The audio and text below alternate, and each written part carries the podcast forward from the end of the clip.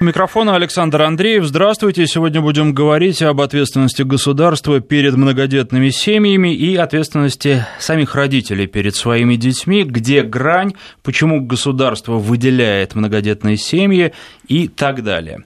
Гости студии. Доктор социологических наук, доцент кафедры социологии семьи и демографии социологического факультета МГУ Александр Синельников. Александр Борисович, здравствуйте. Добрый день. И многодетная мама, куратор объединения многодетных семей города Москвы по району Южная Бутово, Валентина Титова. Валентина Павловна, здравствуйте. Здравствуйте. Ну, давайте начнем с того, почему именно трое детей, почему семья считается многодетной, если в ней есть три ребенка, казалось бы, если смотреть на еще, ну, относительно недавнее наше прошлое, трое детей э, – это была норма или даже э, малодетная семья. Сейчас все перевернулось до такой степени, что три ребенка – это уже много. Ну, малодетную семью с тремя детьми могли считать, ну, разве что в XIX веке. А, но многодетно ее стали считать только в конце советского периода, в 70-е, в 70-е и 80-е годы, и, между прочим, именно потому, что тогда таких семей стало уже очень мало, а когда это сравнительно небольшая группа семей, то государство может каждой из, из этих семей оказать довольно существенную помощь. Валентина Павловна, а с точки зрения мамы, трое детей – это много? Я думаю, по мне так нет, немного. То есть вы считаете, что многодетность должна начинаться где-то дальше, с четырех-пяти? Да нет, почему? Можно из трех детей. Но для меня это мало. Три ребенка для меня это мало.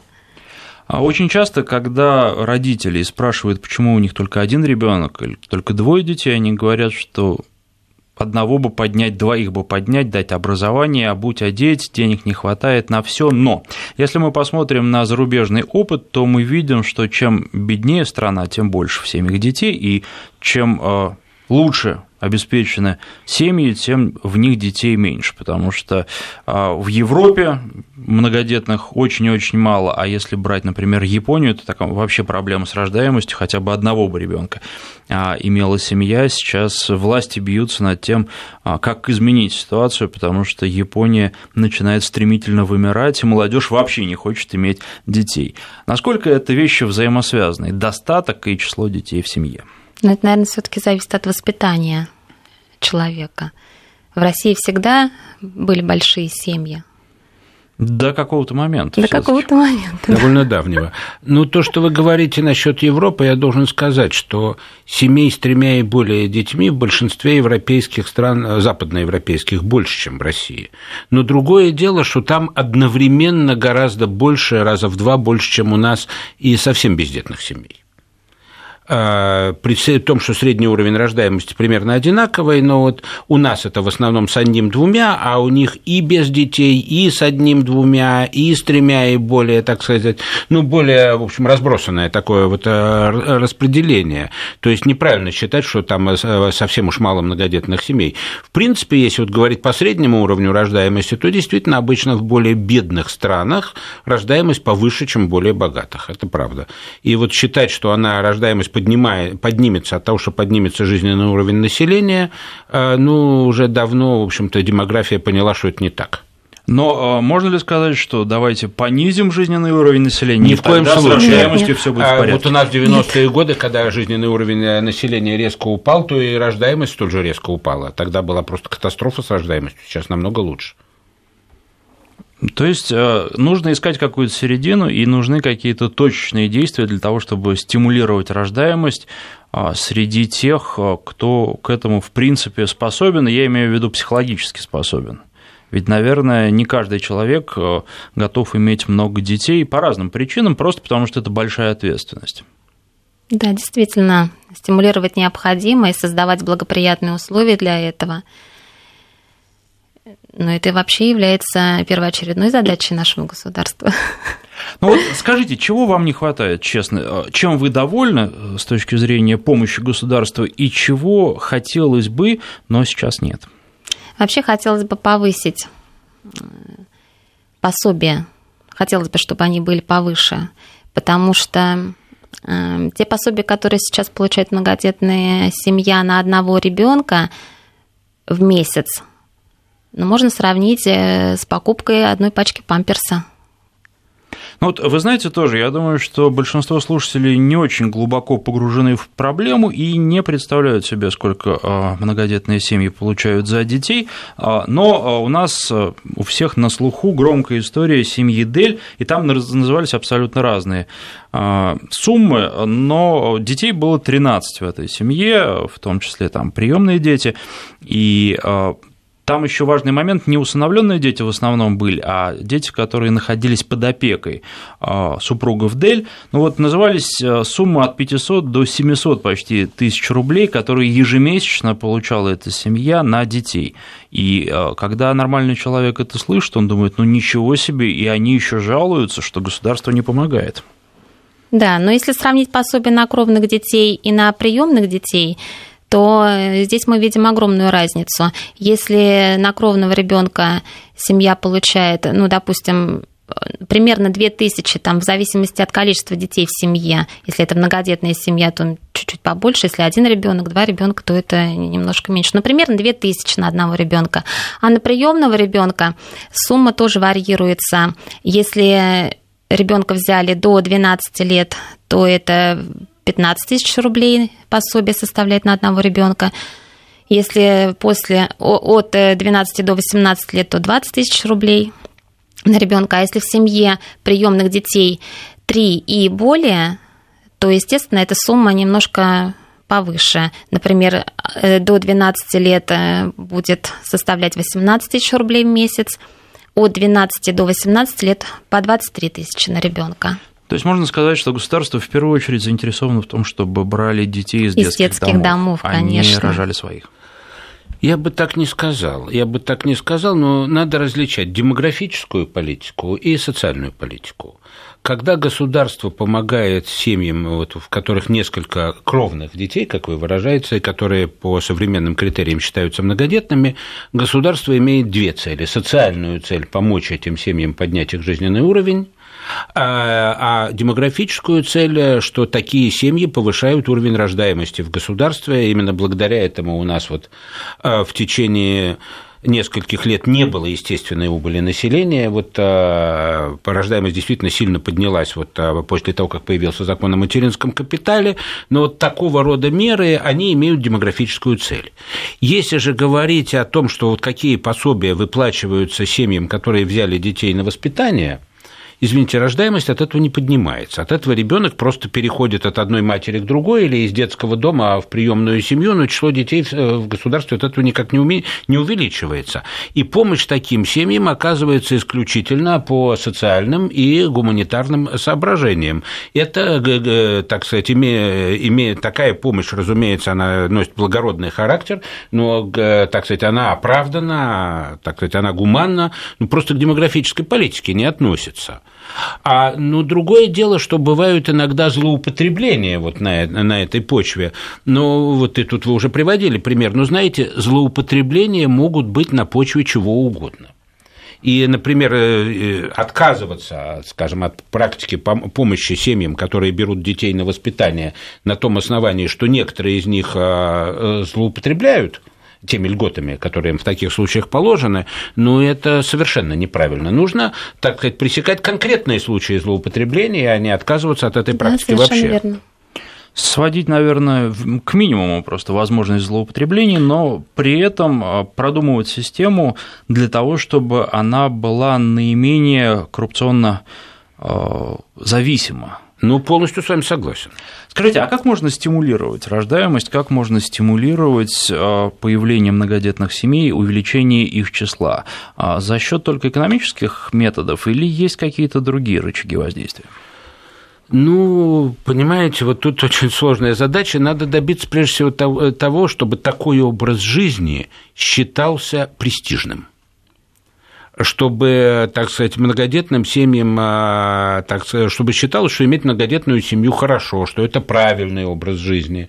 У нас во многих случаях, и не только у нас, да, во всем мире, к сожалению, престижными становятся совершенно другие виды поведения, скажем, люди, вот, которые вообще не хотят вступать в брак, которые вообще не хотят иметь детей, вот эти так называемые child-free, то есть добровольно бездетные, они, а, увы и ах, вот довольно часто вот имеют имеют, э, так сказать, хорошее общественное реноме.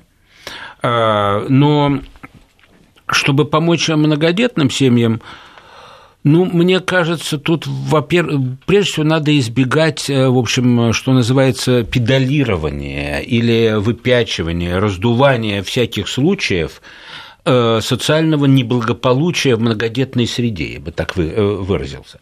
Но вот, безусловно, среди многодетных родителей можно встретить иногда и алкоголиков, и наркоманов, и людей, которые совершенно не заботятся о детях, но ведь такие есть и среди имеющих одного ребенка, и среди имеющих э, двух детей, и среди вообще не имеющих детей. И почему надо считать, что многодетные в этом плане хуже других?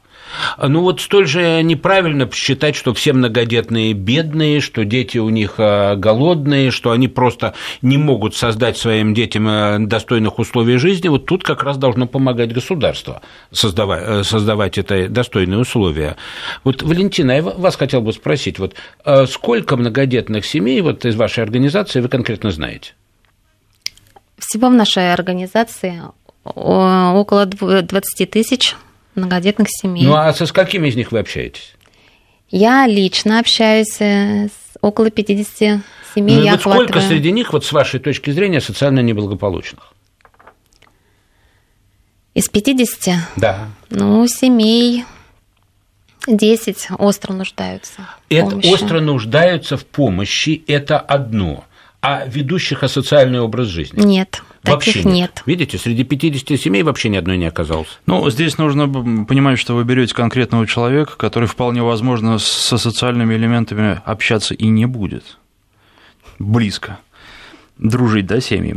Поэтому а, вряд ли это можно а, считать репрезентативной выборкой.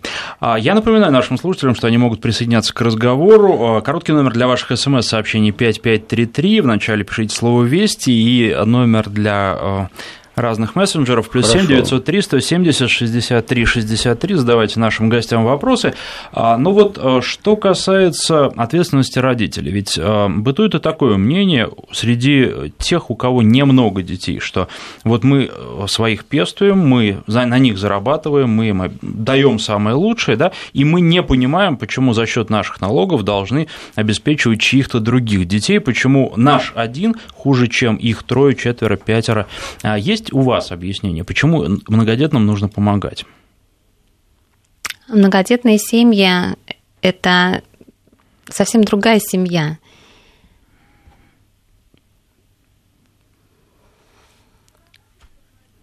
Как я понимаю, такого объяснения нет. Хорошо, тогда с э, точки зрения а, государства, а, вот можно Помогать, ли... да, я могу ответить на этот вопрос, потому что в многодетных семьях, ну, когда три ребенка, это, я считаю, что это мало. Я могу сказать о таких многодетных семьях, где пять детей и более, там в основном работает один из родителей в семье.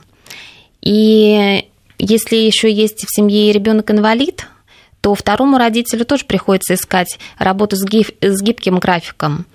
Поэтому доход в, в таких семьях, конечно, значительно ниже прожиточного минимума даже. Но ведь это же их собственное решение. Они принимают решение иметь много детей, они за свои решения, казалось бы, должны отвечать. И мы здесь как раз касаемся темы нашей а, передачи, сегодняшней нашего разговора, разграничения ответственности между государством и самой семьей, самими родителями, которые приняли решение, что в их семье будет много детей.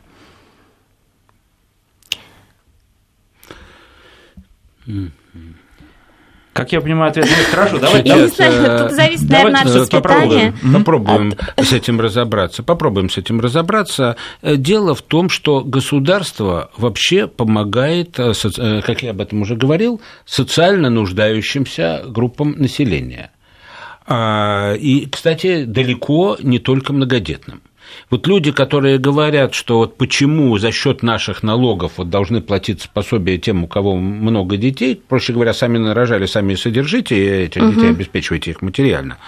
Ну, с этих позиций, например, люди, у которых, а, вот, э, э, которые не имеют детей или, предположим, имеют уже взрослых детей, они говорят, а зачем мы должны платить налоги, за счет которых содержатся школы? Наши дети в школу уже не ходят вот а, если они так будут рассуждать. Знаете, государство очень много помогает одним частям населения за счет других частей населения, и это совершенно нормально, так есть во всем, так есть во всем мире.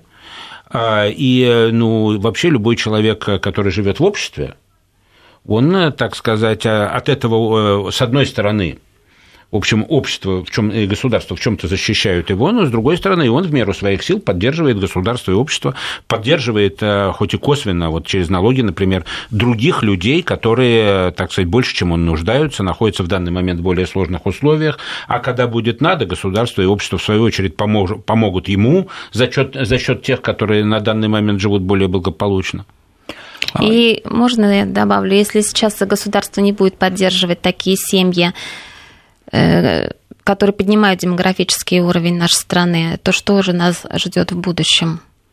Это понятно, но а, еще один вопрос, который возникает. А, есть ли гарантия, что дети из многодетных семей а, потом, когда они вырастут, тоже захотят, чтобы их семья была многодетная. Потому что а, если брать детей, э, которые воспитывались либо одни, один ребенок был в семье, либо там был братик и сестренка, они очень часто вообще не представляют себе, что семья может быть многодетной, что можно иметь много детей, и они вот за этот стереотип, который в их семье существовал, не выходят. Что касается многодетных, а, какой процент а, детей из многодетных семей, вырастая, создают тоже семью, в которой три и больше детей. Есть ли такая вот статистика? Мой муж, например, вырос в многодетной семье. То есть ему понравилось, и он считает, да, что это правильно. Да, все зависит от да. воспитания. Я могу сказать на другом примере. Вы приводите, скажем так, позитивный, положительный пример. Угу. Я могу привести менее позитивный, поскольку этот вопрос я изучал досконально. Дети, вот, которые выросли в неполных семьях э, без отца, Э, среди них статистически гораздо больше тех, которые э, потом своей э, полной семьи тоже не имеют. Либо не вступают в брак, либо брак у них распадается, и вступить в новый не получается.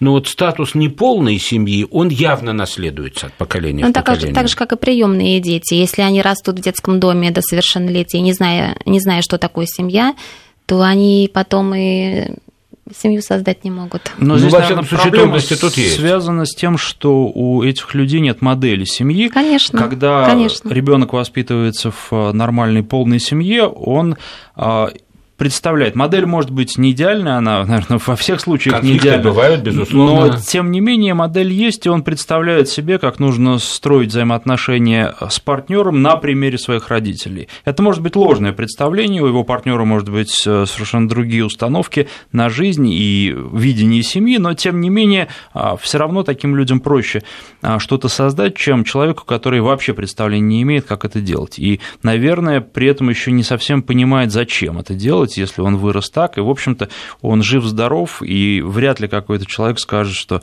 а, его жизнь плохая, и, в общем, так как он, жить, рождаться не нужно. И вряд ли какой-то человек скажет, что он жалеет, что вообще родился. Есть такие, но, опять же, таких мало.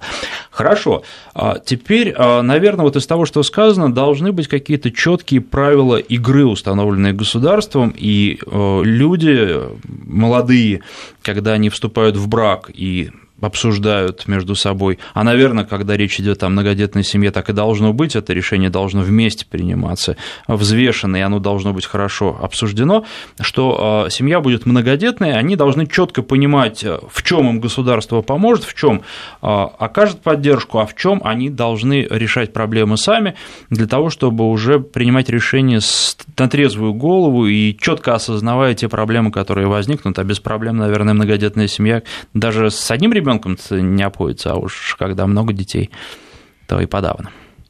Но вообще самая острая проблема, э, чтобы иметь эм, одного-двух детей, это жилищная проблема, я считаю, и все говорят об этом. Поэтому Многие не хотят иметь детей только из-за того, что нет своего собственного жилья. А уже иметь много детей, тут точно нужно свою, свою квартиру иметь, как минимум. То есть вы считаете, что государство должно предоставлять многодетным семьям жилье, а Жили... остальное Жилищный уже вопрос вторично? Это, это вторично, да. Вот, э, если вы говорите... Но самая глобальная проблема – это жилье. Если вот вы говорите о проблемах вот э, ответственности родителей, ну, я бы сказал так. Знаете, вот представление о том, что вот многодетная семья, скажем, может жить только за счет получаемых ей пособий на детей и не работать, Э, ну, Нет, у нас не такие пособия. Нет, не сможет. Та, такие Честная пособия... многодетная семья, наверное, не сможет. Да, не сможет. такие пособия есть, как вот вы сами рассказывали, только в случае приемных семей. Конечно, да. да. Но это совсем, а, совсем особая ситуация, которая и к демографической политике не относится. И в этих случаях, наверное, действительно нужно больше контроля, так сказать, от государства, чем в случае, э, чем в случае рождения ребенка в многодетной семье. Вот. А ну, потом надо иметь в виду, что у нас же есть механизм контроля э, за любыми родителями, которые имеют детей, хоть одного, там, хоть двух, хоть трех, хоть больше. Бывают случаи, что те родители, которых ведут совсем асоциальный образ жизни, что их лишают родительских прав, и э, злоупотребления, еще раз говорю, они могут быть тут вовсе, вовсе не только среди многодетных. И мне представляется, что тот контроль, который есть в, в отношении родительских злоупотреблений вообще, что он для многодетных семей с кровными детьми вполне достаточен, и что не надо дополнительного контроля в этом случае. Я думаю, что не нужно. Что ж, я напоминаю, что мы говорим сегодня об ответственности государства перед многодетными семьями, ответственности э, родителей перед их детьми. А в гостях э, многодетная мама, куратор объединения многодетных семей Москвы по району Южная Бутово Валентина Титова и доктор социологических наук, доцент кафедры социологии семьи и демографии социологического факультета МГУ Александр Синельников. Сейчас мы прерываемся на выпуск новостей, после него продолжим. Я только напомню наши координаты. Э, наш смс-портал 5533. В начале сообщения пишите слово «Вести» и номер для мессенджеров а, плюс 7 903 170 63 63. Высказывайте свое мнение и задавайте вопросы. 19.35 в Москве. У микрофона Александр Андреев. У нас в гостях доктор социологических наук, доцент кафедры социологии семьи и демографии социологического факультета МГУ Александр Синельников и многодетная мама, куратора объединения многодетных семей Москвы по району Южная Бутово Валентина Титова. Мы говорим о том, что должно делать для многодетных э, семей государства и что э, многодетные семьи должны делать для своих детей, за что отвечают сами родители. И довольно показательно что вы не смогли четко и быстро ответить на вопрос, почему государство должно помогать многодетным семьям. У нас сейчас слушатели на нашем смс-портале и в мессенджерах пытаются ответить на этот вопрос. Может быть, попытки такие робкие, несмелые, и, наверное, это показывает то, что э, пока ответ на этот вопрос государством в первую очередь не сформулирован, потому что мы, э, да, много раз слышали, что э, многодетные семьи нужны, что в семьях должно быть много детей,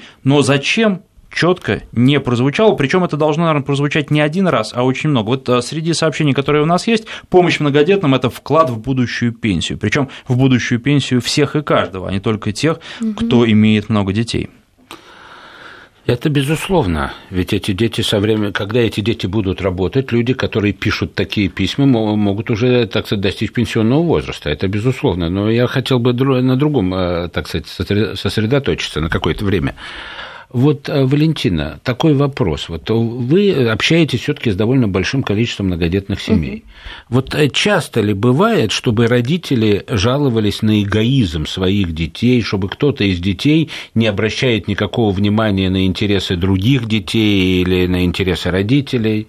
Вот э, такая проблема вообще для многодетных семей типична или нет? Нет, в наших семьях нет эгоистов. Вот видите. В а... многодетных семьях э, прививается с рождения такие качества, как взаимовыручка, солидарность, любовь и дружба к ближнему, ответственность за младшего.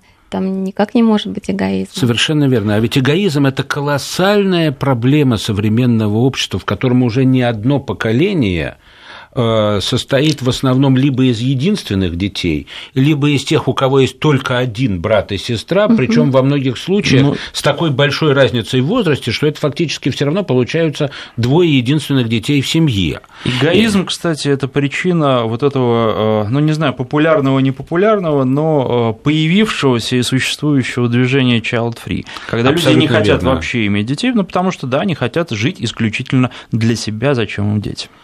Ну, понятное дело, что если это явление широко распространяется, и если, так сказать, оно не осуждается окружающими, если на child free смотрят как на нормальное явление, то в конце концов, извините, общество от этого просто вымрет. А эгоизм проявляется в семейной жизни людей в массе случаев.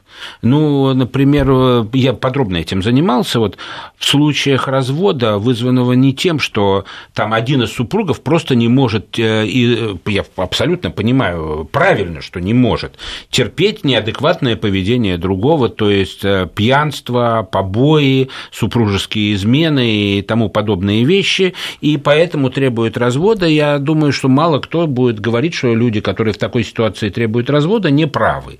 Но очень многие люди люди, например, требуют развода не потому, что другой супруг плохо себя ведет, а просто потому, что любовь прошла, чувства остыли, значит, полюбил кого-то кого другого, вот, а, а вот по таким причинам. Люди, которые так поступают, поступают как эгоисты потому что для них на первом месте собственные интересы, а на интересы покинутого супруга и на интересы детей – ну, они, как бы это дипломатично выразиться, просто закрывают глаза на те страдания, которые они причиняют членам своей семьи. И, кстати, вот опять вопрос вот к вам, Валентина. Угу.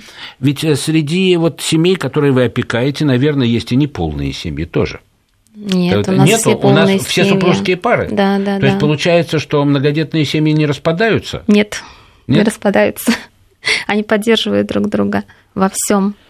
А, вы знаете, следующий вопрос, который хотелось бы обсудить, это что необходимо в наше время дать ребенку, то есть чем он должен быть обеспечен. Мы говорили о поддержке многодетных семей, наверное, много еще зависит от того, а, чего требуют современные дети. Вот э, начиная от еды, э, продуктовая минимальная корзина и заканчивая, уж я не знаю, планшетом, мобильным телефоном, велосипедом, самокатом, ведь сейчас, наверное, все это у ребенка должно быть, иначе он будет чувствовать чувствовать а, свою ущербность. Что родители должны обеспечить ребенку? Ну, вот, например, в нашей семье у каждого ребенка есть и велосипед, и планшет, и учатся они практически отличники, кроме приемных. Ну, там своя специфика, другие дети. А наши дети ни в чем не нуждаются, и одеты не хуже других. И вообще по нашей семье не видно, что она многодетная, только видно только тогда, когда мы все всей гурьбой собираемся, тогда видно, что мы нас много, мы большая семья. Спортом занимаются, ходят в секции в какие-то? Эм, они учатся. в школе, если есть какие-то кружки, да, они посещают кружки. Э, кто-то ходит на рисование, кто-то шахматами увлекается. Раньше в школе была э, было тэквондо, мальчики у нас занимались. Сейчас эту секцию убрали, и, естественно, мы не стали ее посещать, потому что неудобно куда-то ходить в другие места. Можете так на вскидку сказать, э, в Москве сколько нужно денег на ребенка для того, чтобы обеспечить его всем необходимым? Ой, много. Конечно, кружки доп. образования у нас для многодетных детей есть и бесплатные, но есть и со скидками, где как. Можно найти бесплатно? Можно найти бесплатно. Но в основном, конечно, все места заняты бывают. Ну, можно найти. Но скидку делают э, в доп. образовании на ребенка, если его одеть, чтобы он все имел. Ну так, в месяц. Понятно, что это будет э, некая ну, тысяч, такая... Тысяч тридцать, наверное, точно. 30 тысяч на ребенка. Ну, то есть, понятно, что трое детей – это уже 90 тысяч. Да. Это минимальная да, это многодетная семья. Да. Это минимальная сумма, которая нужна. Я задаю этот вопрос еще, наверное, нас слушают те, кто собираются стать многодетными и раздумывают над этим, вот они должны рассчитывать каким-то образом свои возможности. А с точки зрения статистики, а сколько денег э, зарабатывают россияне, и можно ли сказать, ну вот, что по доходам, по такой оценке у нас много людей, много семей могут стать многодетными? Много не станут вот, при тех цифрах, которых вы называете, ну, немного найдется семей, вот, э, которые могут содержать детей на таком уровне, вот как вы сказали, если, если у них кружки, трое да. детей, там, и тем более там, четверо, пятеро и больше, немного у нас найдется таких богатых семей. Нет. Ну, наверное, ну вы же сами сказали, что среди семей, которых вы опекаете, вот, э, Мы вернее, умеем экономить, э, курируете, да, да, есть да, же да. сильно нуждающиеся, там, 10 э, семей из 50, это каждая пятая на самом деле. То есть, наверное, вовсе не все многодетные родители могут себе позволить вот содержать детей на таком уровне, как вы считаете, так сказать, нормальным для условий Москвы. Конечно, не все могут содержать на таком уровне детей. И вообще не все семьи на таком уровне могут содержать детей, Даже не имея приемных. Потому что там все-таки, когда семья имеет статус приемная семья, там еще есть и зарплата у родителей, какой-то доход другой, да. да.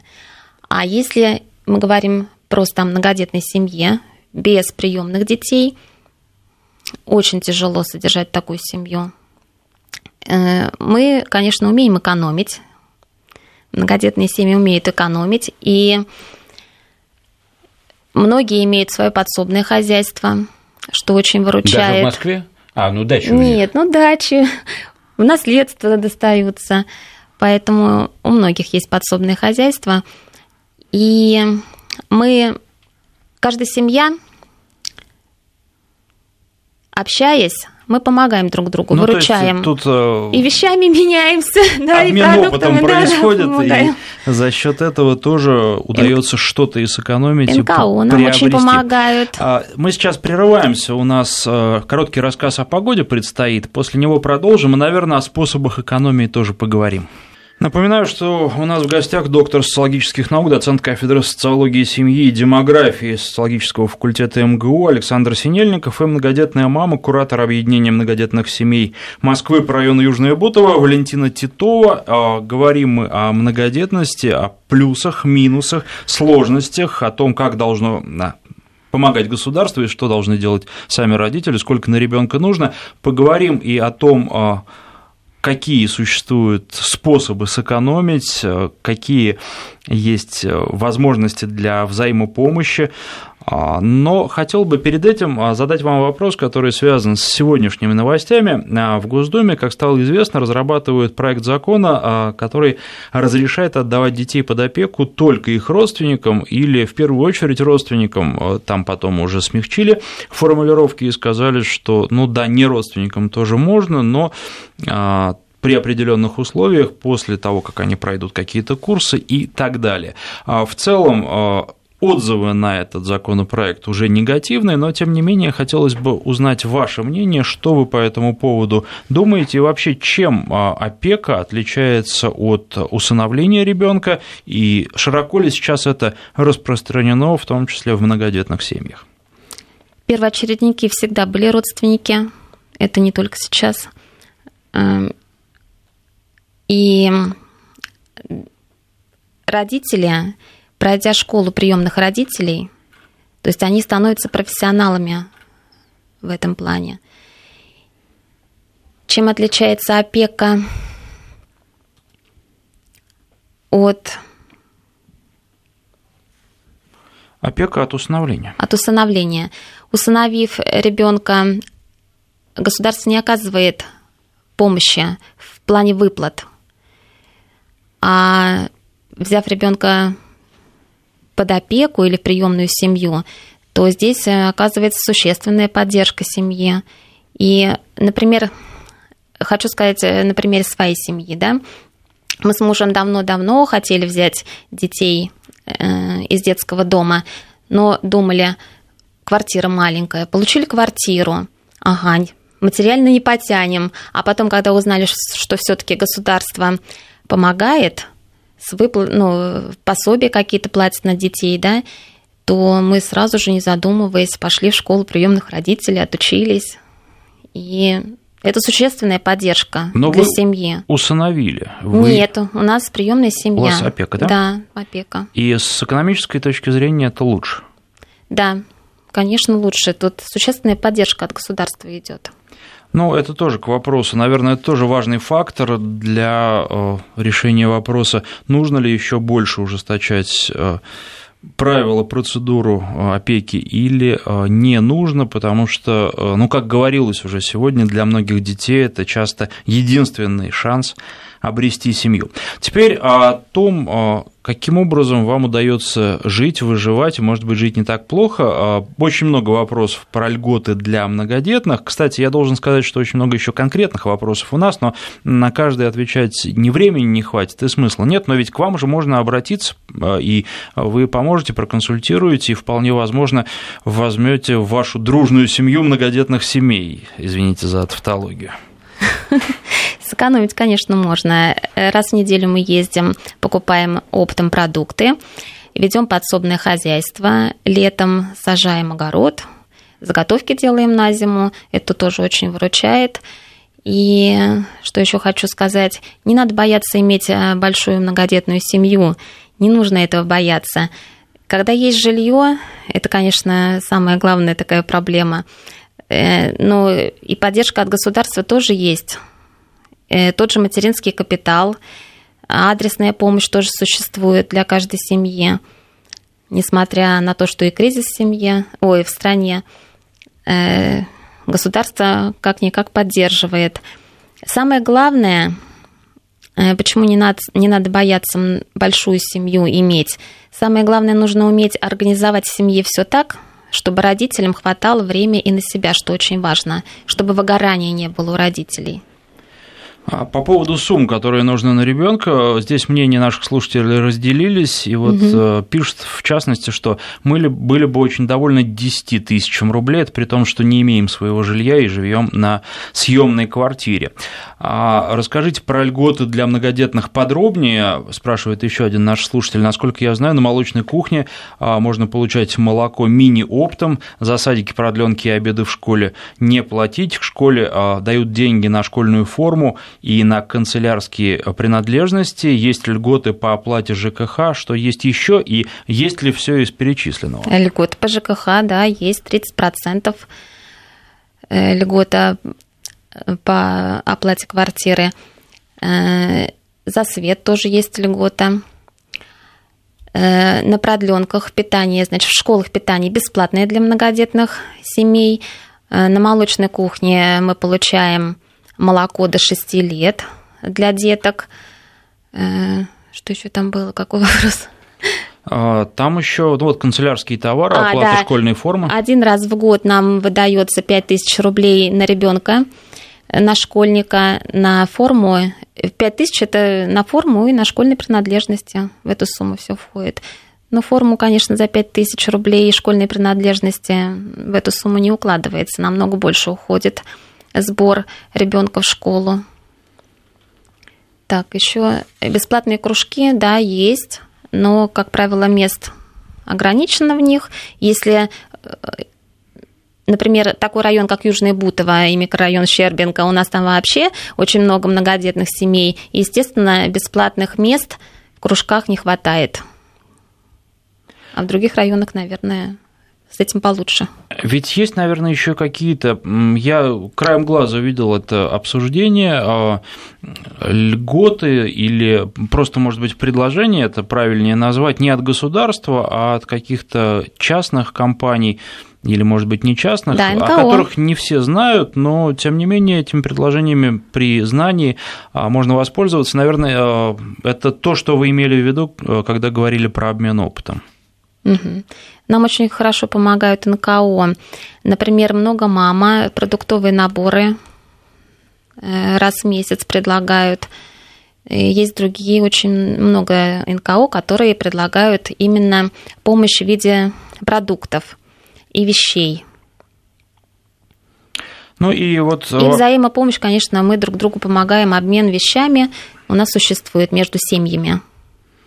А, вопрос о том, а, на выходе, на выходе из школы, наверное, а, дети из многодетных семей не чувствуют себя обделенными, ущербными и не чувствуют ограничений для дальнейшего развития в жизни. Есть ли для них социальные лифты, могут ли они добиться того же, что и ребенок, который рос в семье один или у которого только был брат и сестра? Угу. Да, конечно, хотелось бы, чтобы у нас у многодетных детей была квота при приеме бюджетной основе в образовательное учреждение среднего профессионального и высшего профессионального образования. Конечно, хотелось бы, чтобы была какая-то квота для наших детей. То есть э, все-таки этого тоже не хватает. Не здесь. хватает. А, ну и... В основном приходится обучать детей платно.